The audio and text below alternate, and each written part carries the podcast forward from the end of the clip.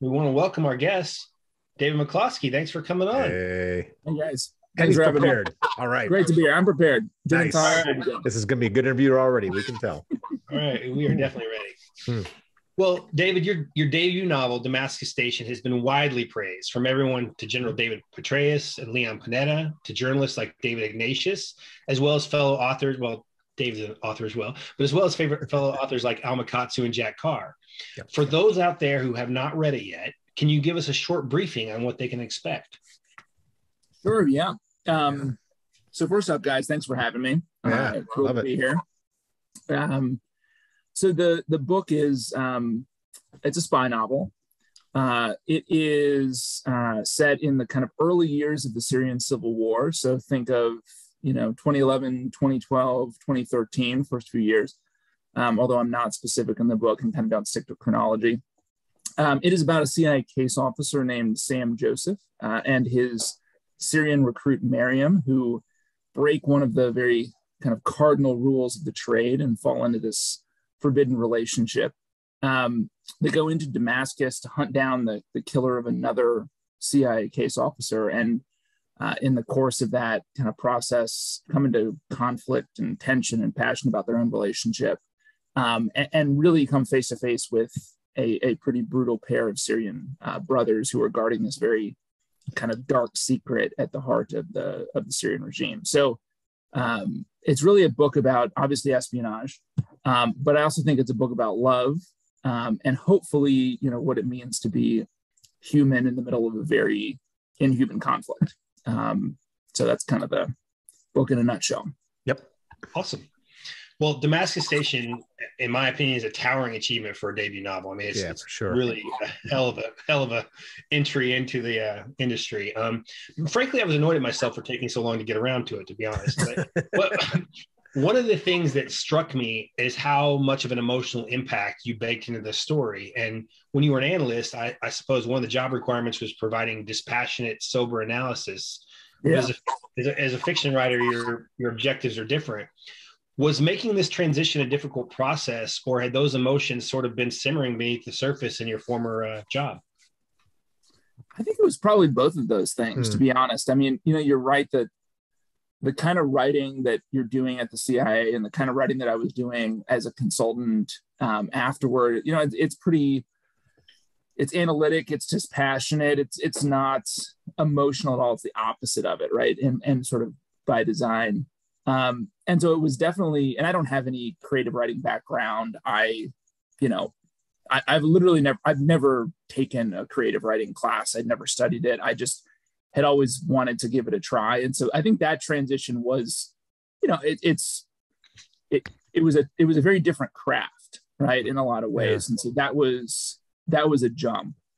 Um, you know, but the second thing, you know, that you mentioned is, is real too, which was, I worked on Syria at the CIA and I lived there and and um, you know I, I had a lot of I think probably under the surface emotion or maybe even not under the surface just real mm-hmm. emotion about the war and and and what that was like for people who lived there um, and I, I think a lot of the book came out of a desire to process that and to kind of work through it after I left the CIA. And so, hmm. you know, the first draft of this book, which was terrible, um, was written like legitimately. It was it was awful. I still have a printout uh, of it in my my closet that uh, keep yourself. I look at. I look at sometimes if you know I want to make sure I bring my self esteem down a notch because it was really it was really really bad. Um, but I kind of it kind of the, the whole thing came out of this desire to kind of work through some aspects of the conflict and, and how I had experienced it and how others had experienced it. And so it was really, you know, a lot of the characters were born out of that. I literally just sat down for a summer and it was the summer of 2014. Huh. And for a whole bunch of reasons, I was in between jobs and I was just leaving the agency and I had time. And so I just started, I spent eight hours a day writing. And uh, it was kind of an experience for me to be honest. Like I, I just I wanted to see what it felt like and would I enjoy writing, what would come out. You know, I, I didn't really know. And I just sat down and wrote every day and I did character sketches and I did, you know, stories that I had heard or things I had experienced. and I, it was really kind of a, almost a a journal of of a lot of the war in my time working at the CIA. Yeah. And and there was no plot, and you know, it was like I said, really bad. But the book, I think the emotional uh, like the, the emotional guts of the book came out of that experience then it got put aside and i came back to it later hmm. you know and did, did important things like actually give it structure and and some kind of plot but um it, it was it was really a desire i think to work through a lot of what i'd what i'd seen and experienced when i was at the cia hmm. so quick quick follow-up do you keep that um, original copy in your closet to humble you or does your wife abby keep that original copy in your closet to humble you no, I, I keep I keep it there. I um so I have I have like a stack in my closet of all of the terrible uh you know I've got the, I've got that that draft of the book which is awful. I've got the first draft of Damascus of what became Damascus Station like 5 years later, yeah. which is also bad.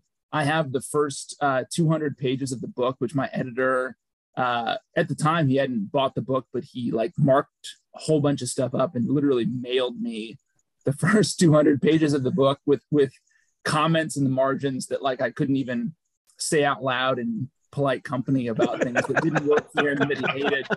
You know, so I kind of I keep all that stuff because I I really um I love to write and it gives me a ton of energy, but I also I don't know, I'm pretty cognizant that I'm relatively new to the craft, right? I haven't been doing it for that long. And sure. so I, I, I feel like it's really helpful to be able to go back and look at comments that I've received or like kind of figure out, you know, what worked and what didn't on what I'd done before and and retain that stuff because I am trying to get better at it every day. Yeah.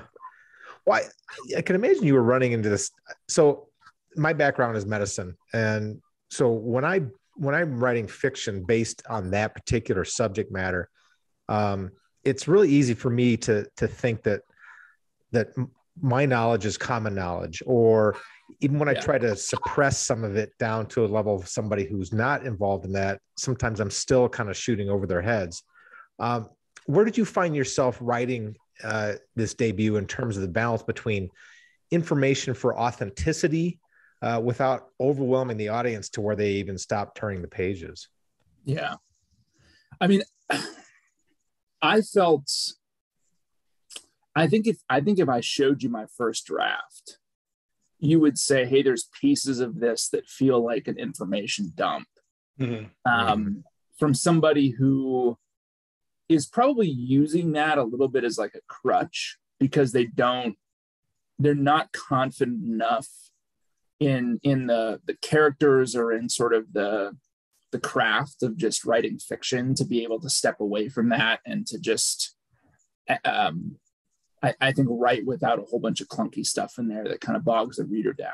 Um, and I think that's my tendency, right? And I think especially in early drafts, I probably overwhelm my poor wife, who's my and wonderful wife, who's my you know first reader on everything with. Hmm CIA jargon and you know um, tradecraft manual and all this kind of stuff that I I try to anchor the books in because I do think that authenticity is fun and interesting and and and it right it, you know in its appropriate sort of place and quantity adds really interesting um, dimensions to my to my work but I, I kind of lean too much on that up front and so I think you know directly answer your question the, the way that I get around it is or, or get through it i guess is kind of in the editing editing process and having a, a bunch of people read the book who don't have any background in this and frankly probably don't even read a lot of spy fiction. You know when i wrote um, damascus station a lot of my beta readers were people who they just they read but they don't read a lot in the genre. And yeah. they would circle stuff or say hey I, I, don't know what this is like yeah yeah. This is confusing you know. And I'll kind of be like, okay, well, I can I can back it off by 50% and cut down on jargon and acronyms and stuff like that and, and still retain a lot of authenticity, but not not have it get in the way of the story. Right. Um, and, and so I think having readers um, has been has been the way that I've gotten around that. Because honestly, I feel like I have a blind spot for it. You know, in my own yeah. my own editing process, I kind of need others to help help me pinpoint the places where it's just it's too much. Yep, sounds familiar. and it's unfortunate because sometimes you're like, hey, this is a really like awesome detail. Yeah, if you guys only knew how good like this slowing, is. it's slowing things down. It's making it hard to get lost in the story because you get pulled out of the story and you think, well, why is this stupid acronym here? Why can't we just keep moving? You know? Right. I'm just I'm just used to everything being above my head, so I just read through. He looks for pictures. exactly. Look for the pictures. Well, no, as someone with an analytical background, I, I imagine you at least began this process as, as a plotter versus a pantser. Is that a correct assessment? Um, and Yeah. if so, did you at all change that when you started to put your fingers to the keys? Yeah. Um, so yeah, you'd be right. I mean, I- I started very much with like, okay, and this was this was my stupid assumption on you know day day zero of saying, hey, I'm actually gonna like take my hundred thousand. So well, you know what? I'll back that up. When I started writing in 2014, it was totally a pantser exercise. It was just like I'm just gonna write things and you know, and, and I think where that got me was hundred and so thousand words of just you know like wandering me you know just no plot no one would ever want it when i came back to it in 2019 i think i kind of overcorrected in the other direction and i was Mm. coming off of five years of management consulting work which is highly structured and it's like okay well here's what powerpoint deck is going to look like this here's the table of contents Yeah. boom, boom, boom, you know, and kind of thought that, kind of thought that the book would would just like would would be fine with that, you know, like Yeah, that. I could that I'll get there by fall in outlining place. chapter, you know, and it's just like I realized after like two weeks, it's it's like that's just not at all how it's going to work for me, and so I think I've gotten somewhere in the middle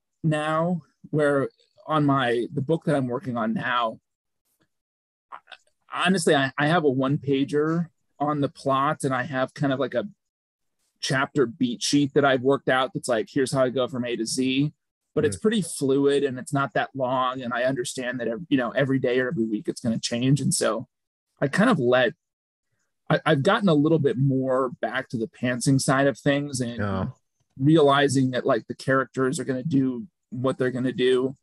Um, and I, I try to drive toward a, a big climactic scene which is typically i see an image in my head when i start the process or pretty close to the start of the process and i want to get there um, and then I think about how do I how do I get there and Right. and and try to drive it in that direction. But other than that, it's pretty it's pretty fluid. Well, placing highly intelligent, often young people in dangerous situations that call for cooperation between the sexes, it's kind of like it's almost impossible for them to not fall into some physical kind of relationship. I, I imagine with some frequency, especially in some of the the locations that they're they're placed in. So, uh, do eh, let's say not for you directly, but do you know of some of these couplings that maybe got overlooked or kind of like kind of pushed you know into the weeds a little bit from the higher ups in today's world because what they were doing was critical and they kind of like turned a little bit of a blind eye uh, do you think this is this still goes on in today's environment in the real world Do you mean like uh, between? So I'd say there's two variations of this, right? One is CIA officers who are hooking up with each other. i th- I, I think i think cia That's officers hooking up with each other or or maybe their target the asset is not that's that's like super i mean the reason i went with that was because i think that the sort of potential energy of all of the intimacy and emotion of an actual sort of cia officer to asset relationship yeah. plus romantic tension and energy you're just working with a lot there Yeah. as, as an author. And, and there's a lot like you can take that a lot of different directions. And so i, I was really attracted to that. Hmm. um it's it's it's super rare. I mean it, it does happen. It has happened in the past. And i know of examples of it. But you know it's basically like you're going to be fired if that happens. Yeah. um and so it's not it's not as common as i think we might suspect given right that it is used in spy fiction and right right you know a bunch of different a bunch of different cases um but it, it's super rare now cia officers that's a totally different thing. Um, and that's pretty common because it's pretty hard, especially when you're talking about operations officers, the case officers. Like yeah. that job is a it's a tough job. It's more of a life than a job. And it's really hard for people outside to understand the kind of stress that they're dealing with. And Yeah. uh, and, and so th- there's a tendency for them to sort of or there can be a tendency for them to sort of find each other through that Right. through that stress um, so that's that's pretty common but the asset stuff not not really as much Okay. Well, perhaps Mike's question isn't the best segue for my question, but um, gi- given your experience, is any of Damascus, um, Station autobiographical, or, uh, or is it based on people that you knew or worked with?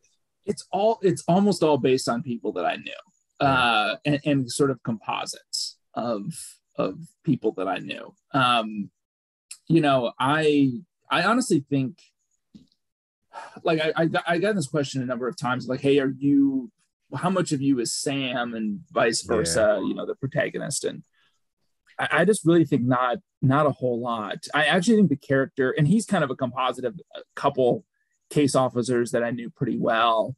Um, the syrians are composites of syrians that i analyzed or knew you know so it's kind of it's more of that. I think the character that the character that i felt like was was probably some version of my alter ego was the the chief of station in Damascus, Proctor, who's this extremely, you know, sort of foul mouthed. She's like five feet tall with you know dark curly hair. Love she's, Proctor. Love Proctor. she's a great she's a great character. Never honestly, sweats. when when I was right, yeah, really weird dresser, weird food choices. You know, can handle a tremendous amount of liquor without being affected. Um, and when I was writing her, I mean, I don't think I'm her, but I think she's a little bit of my alter ego of like completely, you know, removed from Filters. societal morals and filters. Yeah. Like, you know, there's probably a little bit of Proctor in, in all of us and certainly in me. So she's the she's the she's the character that's probably closest to my my heart. But the others are all sort of mixtures of agency people that I knew. Hmm. Will there be anybody that goes, calls you up and says, damn it? You know, like a little too close to home? You know, I've um I think it's possible. I mean, I, I thought that when I was writing it, there were a couple characters where I'm like, you know, this is like really pretty close to somebody that I worked with. Uh, I haven't gotten those calls, and I've kind of been treating that like a very highly classified state secret as to like who the composites actually are drawn from. Um, We'll wait for the Netflix series come out. wait, yeah, wait for the series.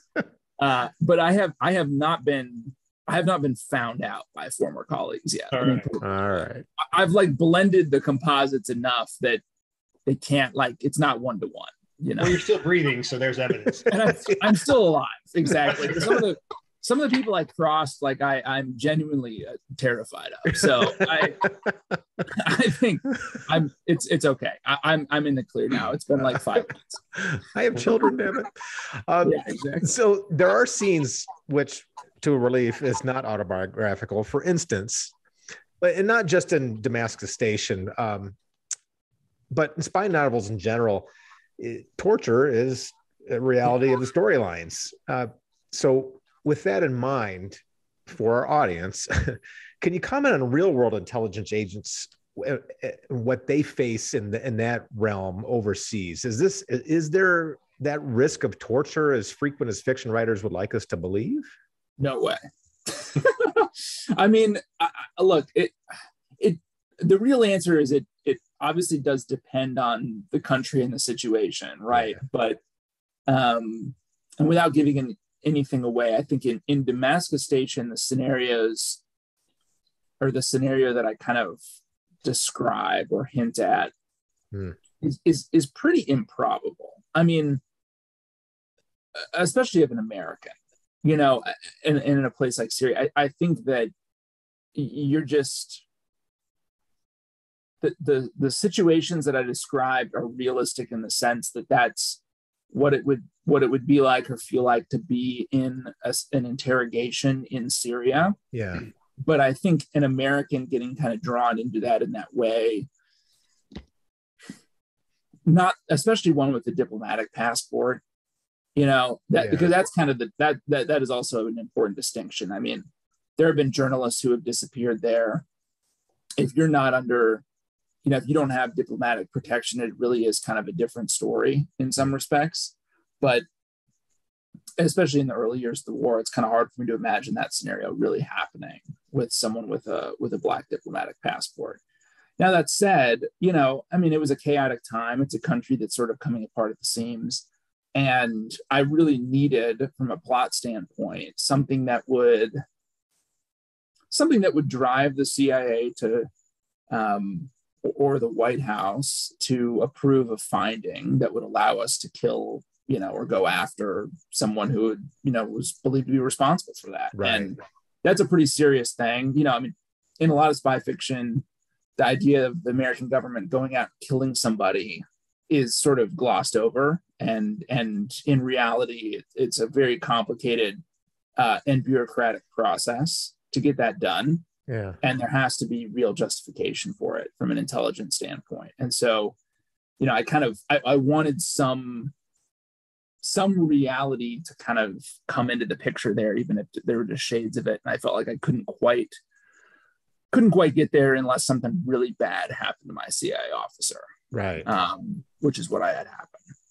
Now, if it's if it's kind of a playing off that question, if it's a NOC, if it's a non-official cover person, it's kind of a different set of rules. That's that a different story. Yeah, that's a different story. That's a different story.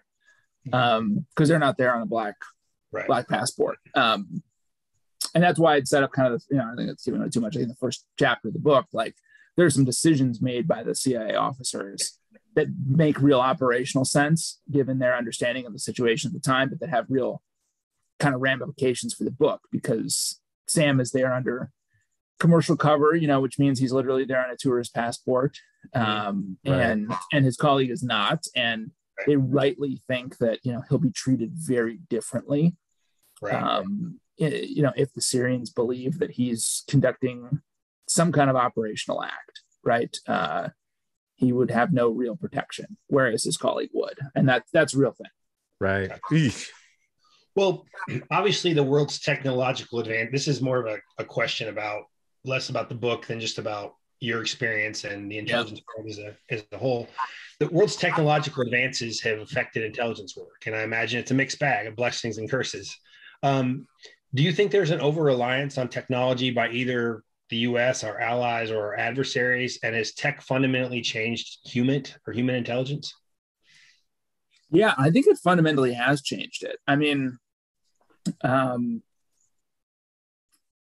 you know, if you think about advances in things like um, biometrics, the availability and and sort of cost of cameras, um, if you think about the amount of data that your phone spews off yeah. as you walk around and and the sort of again like cameras the availability and the cost reductions and just pretty cheap sensors um the the risk has kind of become that like you know in my in my book i have a lot of scenes where the where my cia officers are conducting what are called surveillance detection routes you know so they're they're moving in a pretty elaborate pre-planned pattern that is designed to look um, as though it fits with their pattern of life, but in fact it allows them to assess if they're under surveillance on their way to meet an asset. And you know, it's sort of um, it was sort of uh, commonly understood in the in the trade that like you would if you did that and you met the asset and you got home and nothing bad had happened you were you were pretty much in the clear you know? Um, that, that the surveillance teams that might be watching you it's going to be happening more or less in real time. And if you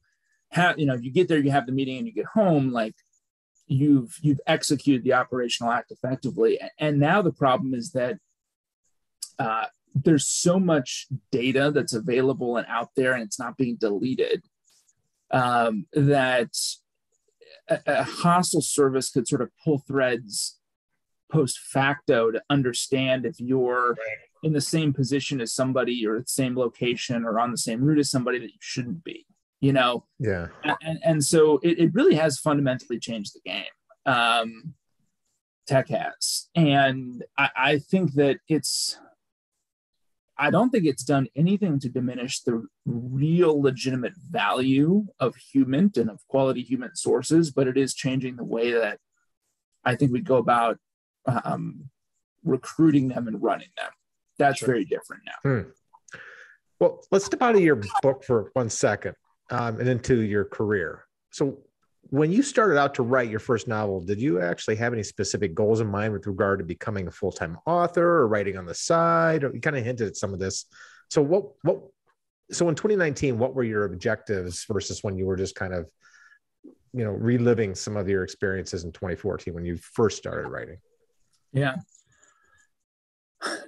Yeah. So in, in 2019, I um I took seven months off of work. I was still doing I, have been doing consulting full time up until that point, and I had every intention of going back. And there are a whole bunch of kind of family related reasons why I wanted to take a step back and just take some time and spend more time with the kids, get in better shape, like just kind of unplug from the the grind of of management consulting uh, yeah. for a bit. And um, I, I, I knew pretty quickly that I would need some kind of project in that time to kind of keep me structured and intellectually engaged. And yeah, you know, I had that horrible manuscript sitting on the shelf that I was like, well, okay, let, let me let me see if over the course of six, seven months, I can take this from, you know, bad manuscript to something that I could actually like try to get published. Yeah. And I think when I started, I thought that I would actually be able to just take pieces of that take it off the shelf and like make it better, you know, make it 20% better. And it quickly became apparent that I'd have to throw it away and just start over. Hmm. And that's what I did. And so the goal became can I finish the first or maybe the second, uh, get to a reader's draft of the book by the time that that seven months was done? And the goal was always to at least get it to a point where I could like send it to agents hmm. and try to get the commercial like get a commercial process running when I went yeah. back to to consulting.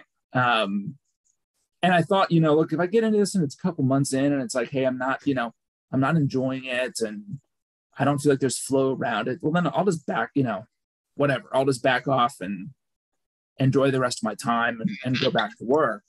Um, but I realized pretty quickly that I really loved to sit down and write. Hmm. And as and I kind of knew this from the time in 2014, but it was like, oh man, I, I just I love this. Like I can sit down and and you know it'll be eight to four, and it just feels like there's no like no time has passed. You know, it's just I'm just totally in the flow. Yeah. Um, and I loved it. And so it kind of became, I think, a more obsessive process over time to try to figure out if hey, would someone pay me for this? You know, like right, right, actually get money for doing this because that would be pretty cool. Um, and so I, you know, I've really kind of been on that journey ever since to try to figure out how to how to make that work. Well, there's a huge buzz going on with your book now, and with Sean and I reading it, it's obvious why. And you know some of this early success, and we'll we'll talk about a couple things that are coming up for you that are kind of a big deal has this changed your mindset in terms of where you want to take this? I mean, this at first it maybe was like, let's see if it works, and now you're like, now what do I do? Because it looks like it's really working. Yeah, I mean, I'll, I'll tell you though, you know, it's it's uh anyone who goes into writing fiction to make money has got to be totally insane. it's just not. That's so uh, true. So true. Like, so true. like I, I I don't know. I mean, maybe I'm speaking a little bit out of school here on the industry. It just it's not like it, it's pretty it is it is very hard, I think, to get the numbers to work. Sure. You got to be top three, top five. I mean, that's really yeah. I mean, I mean, you know, it's probably like any other creative sort of, you know, endeavor where like you've got the top five percent of people who are making ninety five percent of the money. You know, yeah. I, I, actually I've come to the conclusion that at McKinsey, the consulting firm I was at, you know, there's always 80-20 rule of so you think in fiction, you know, is the top twenty percent of people making eighty percent of the money? I think it's more skewed. You yeah, know, I think in, so fiction. too. I, I, really do. I mean, I think there's I think there's a whole bunch of people, uh, you know, just out there writing because they enjoy it and they're just making nothing. And there's another big crew of people who are probably just barely scraping by. Yep. It's tough business. Um, and so I think I'm still trying to figure out what it what it could look like to do this full time. I mean, basically where I'm at right now is I, I knew I left the consulting job last summer because I knew two things. One is I knew I wouldn't be able to write another book doing that full time. It yeah. just it was too crazy of a, of a lifestyle to get that to know to really be able to focus creatively on another book.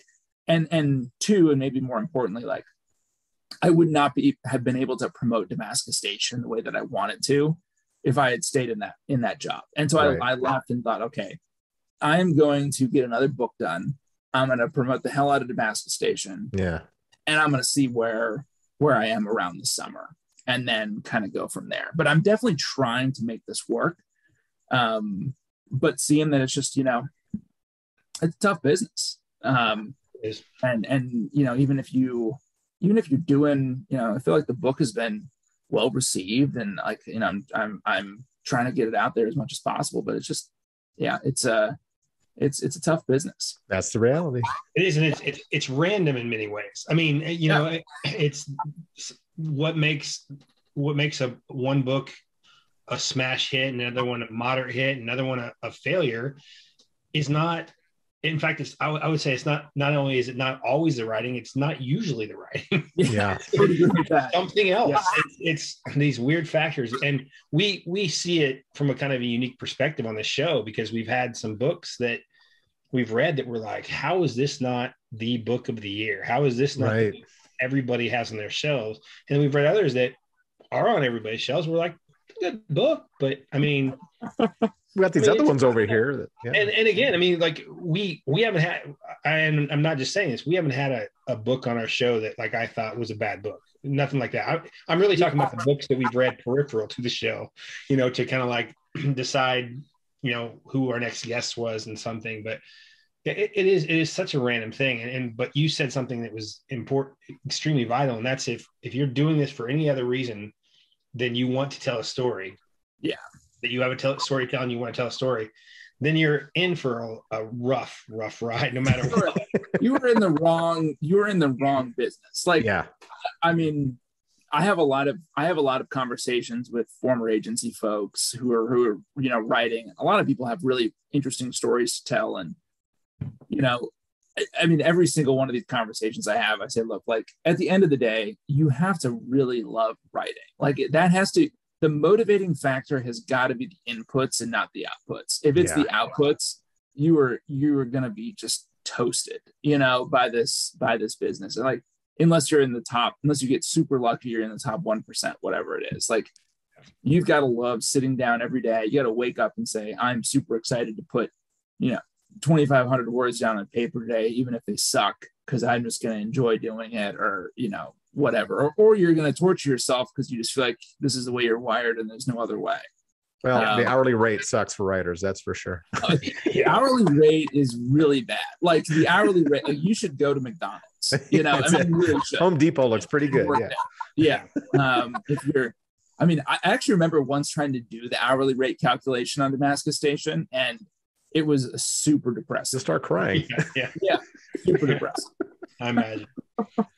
Well, I want to get serious for just a second. Um, you, you had a front row seat to uh, Russia's involvement in Syria. If you were analyzing Syria, you knew all about the Russian involvement. Um, yeah. Have there been elements of deja vu as you observe the events in Ukraine, or the circumstances just so different that it really doesn't apply?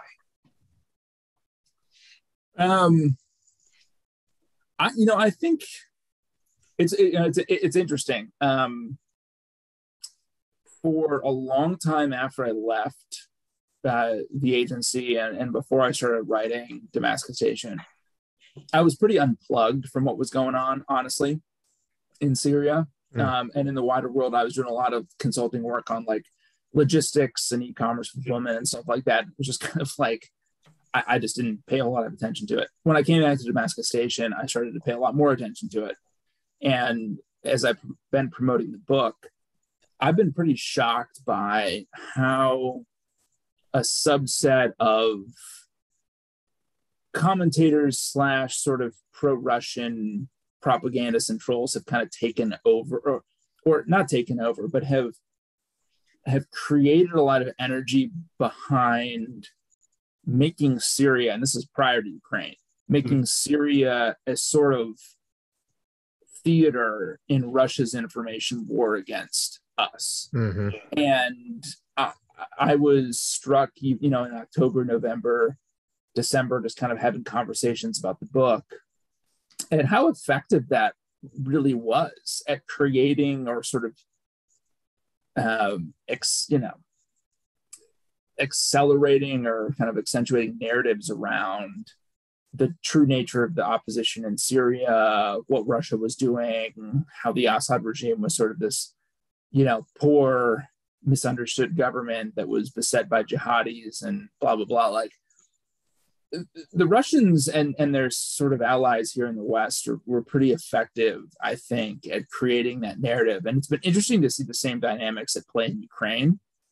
Um, and a lot of the same people who have been carrying, I mean, look, I'll just carrying water for Putin over yeah. Syria have been doing the same thing in Ukraine, right? And so I, you know, I, have read a lot on Russia over the past year because my my the book I'm working on now is Russia focused, but I'm not like I'm not in any way an expert on it, so I wouldn't be able to sort of pontificate on Ukraine or, you know, what it means to Russia or what Putin's really up to. I mean, I have thoughts, but they're not, you know, I'll leave that to others. But it's been really interesting to see the information war take on the same contours. And, you know, I, I really think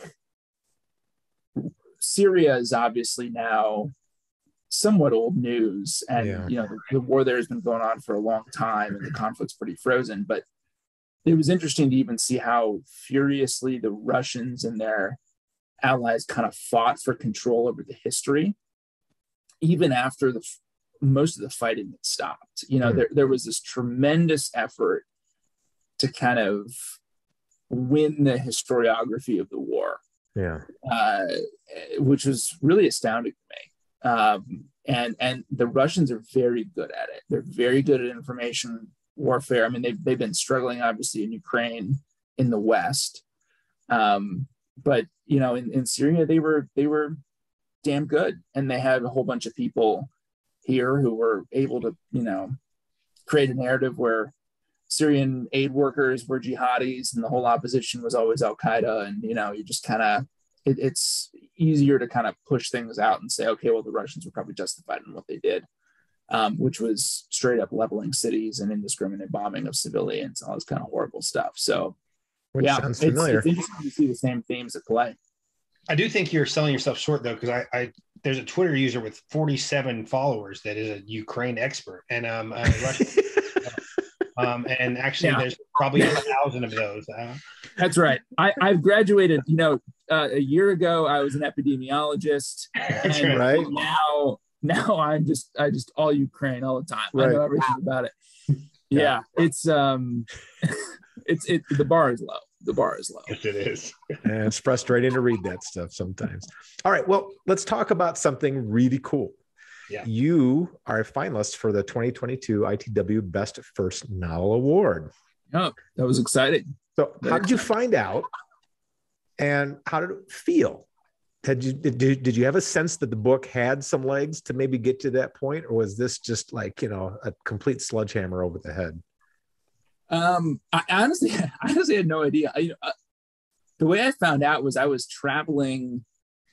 I guess it was it was maybe a week or so ago that it got that it got announced. I think mm-hmm. um, I was on a flight from Dallas, where I live, to DC to have some book conversations. And when I landed and opened up my email, I had a note from a friend of mine, also an author named uh, James uh, um, and and he wrote, "Hey, congrats on the nomination," and he like copied like literally just best first novel, you know, David McCloskey's Damascus Station, and I honestly had no idea what he was talking about. um, That's the best uh, because because the um, the ITW emails go into have gone into my promotions folder in oh. Gmail.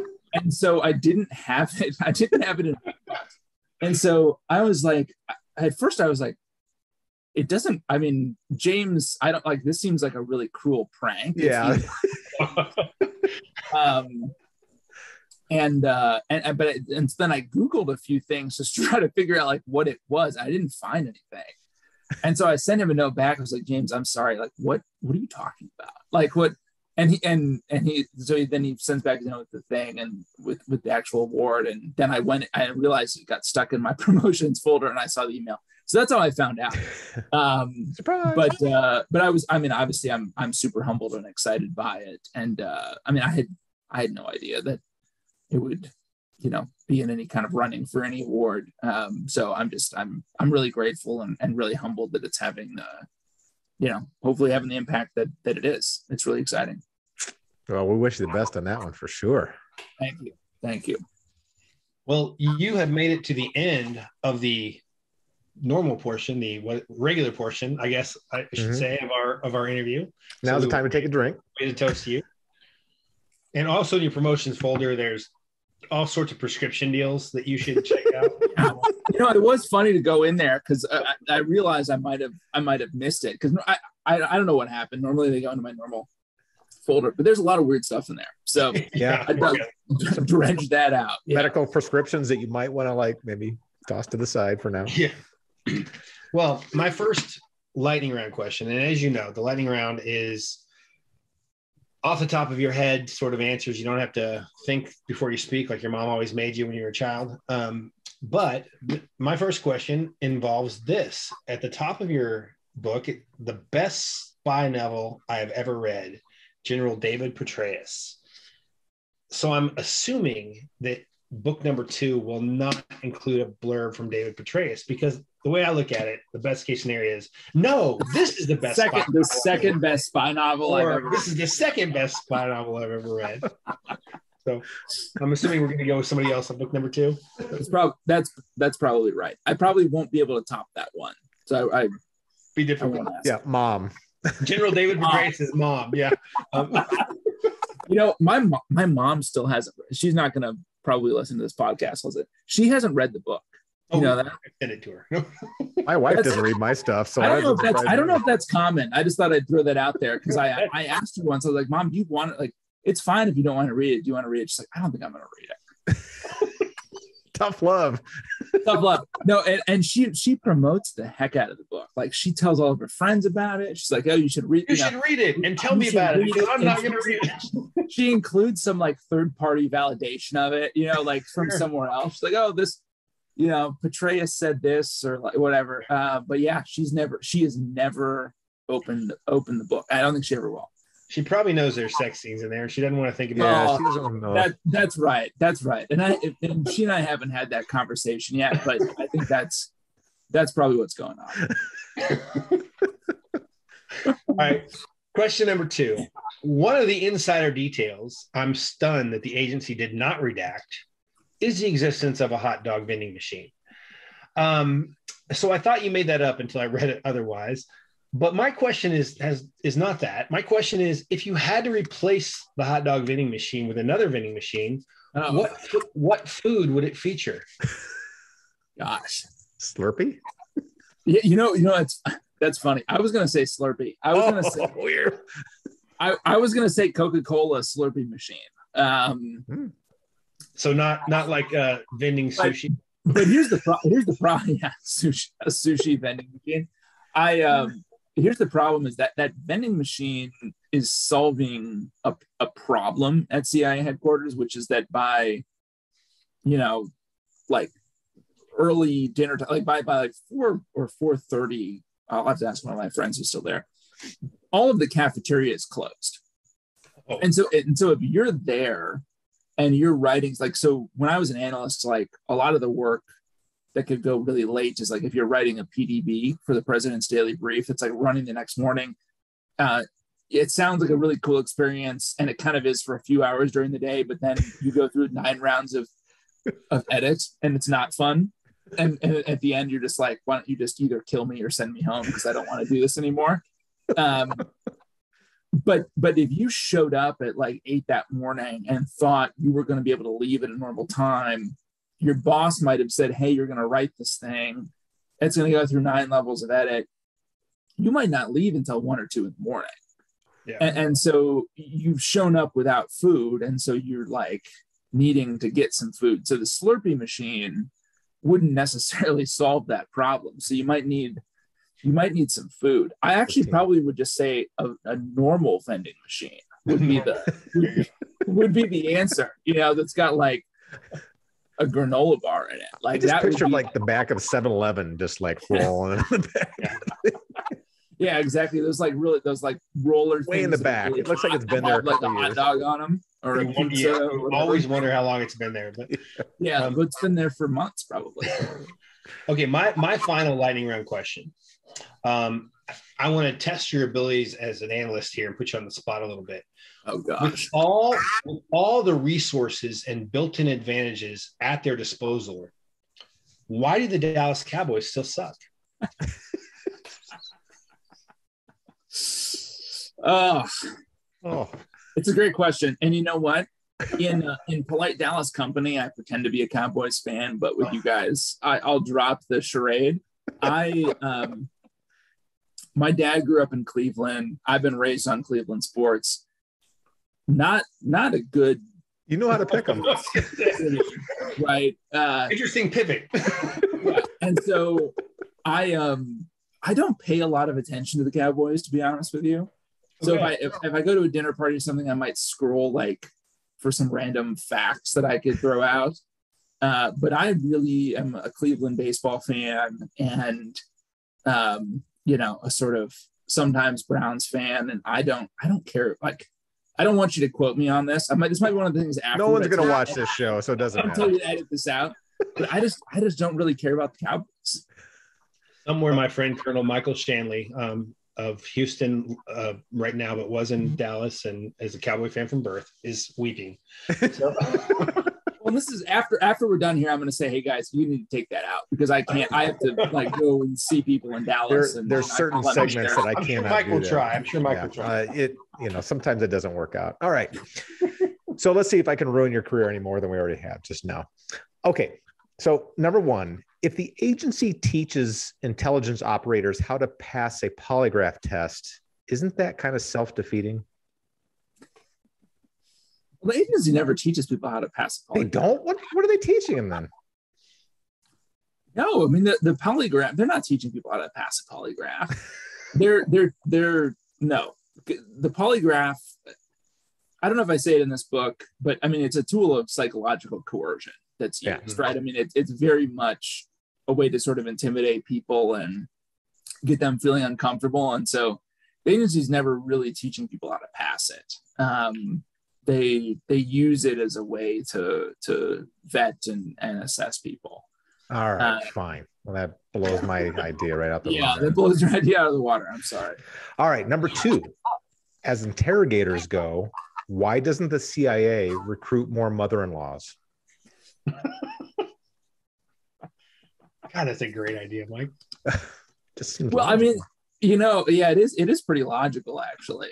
Um, and and I mean, look, I, I don't have any real firsthand knowledge of actual interrogation practices or procedures, but I, I mean, m- my sense from talking with people who have is that you know the, the best ones are the kind who sort of convince the person that they're talking to that they're both you know um, in their court, but also potentially a horrible enemy, which I think is is the mother-in-law approach. You know, I'm sort of with you, seems but to me like it's a, it's just a that, that, that just sells itself right there. I, I, I'm I'm with you, but I might do terrible things to you later on. You know, uh, Yep. so I think I, I I don't know. I think it's a good strategy. I mean, Okay, all right. I, although after this video runs and, and they're vetting his uh, his uh, testimony here, I'm sure that'll happen.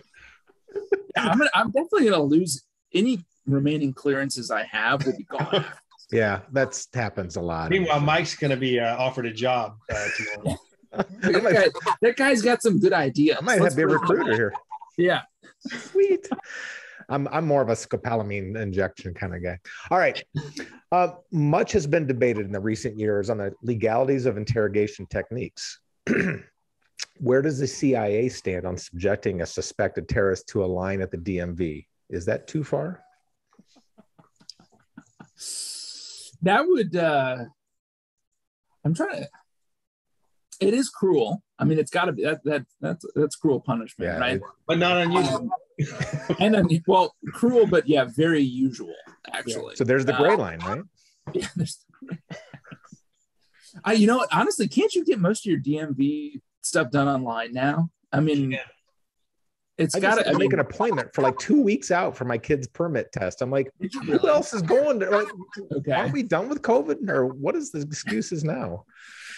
I haven't I haven't been to a DMV in years, actually. Um, Me either. but I don't I don't have kids that are driving, so Yeah, that's you're probably in that's another fun one for you to wait for. special version of hell. Yeah, yeah.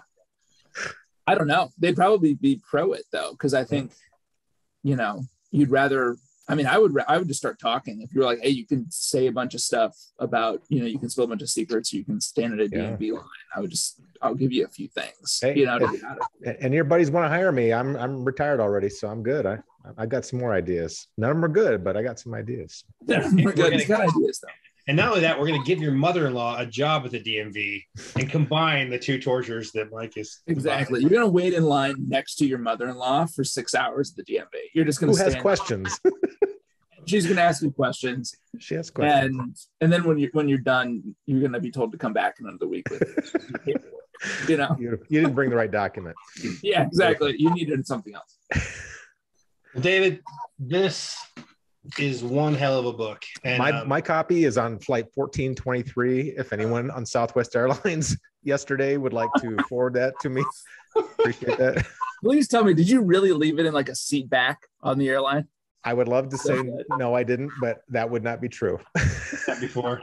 I've done that before, more than once, more than once. But anyways, this is this is a heck of a debut, and we cannot wait Thanks, for for book number two. Um, we hope you come back and talk to us when that comes out, and Yeah. we'll try to, you know, of course, the lightning round might have ruined that chance, but if not, we'll we'd love to have you back. Um, we're gonna set, sell the hell out of this when uh when we air this this week. Um, so we appreciate you coming on. Thanks, guys. Ton of fun. Really appreciate it. Good times, pal. Here's Cheers. to uh, here's to a, a long and fruitful writing career, my friend. Cheers. Mm. Thank you. Here we go. This is the outro for David McCloskey and Damascus Station. Sean, debladdered and ready to go. Here we go. In three, two, and meow. Michael, hell of a time, hell of a time tonight with this wonderful debut book, Damascus Station by David McCloskey. Um, just really enjoyed the entire conversation, learned a lot, laughed a lot. Yes, Typical sir. great crew reviews episode. As always. Everybody Cheers.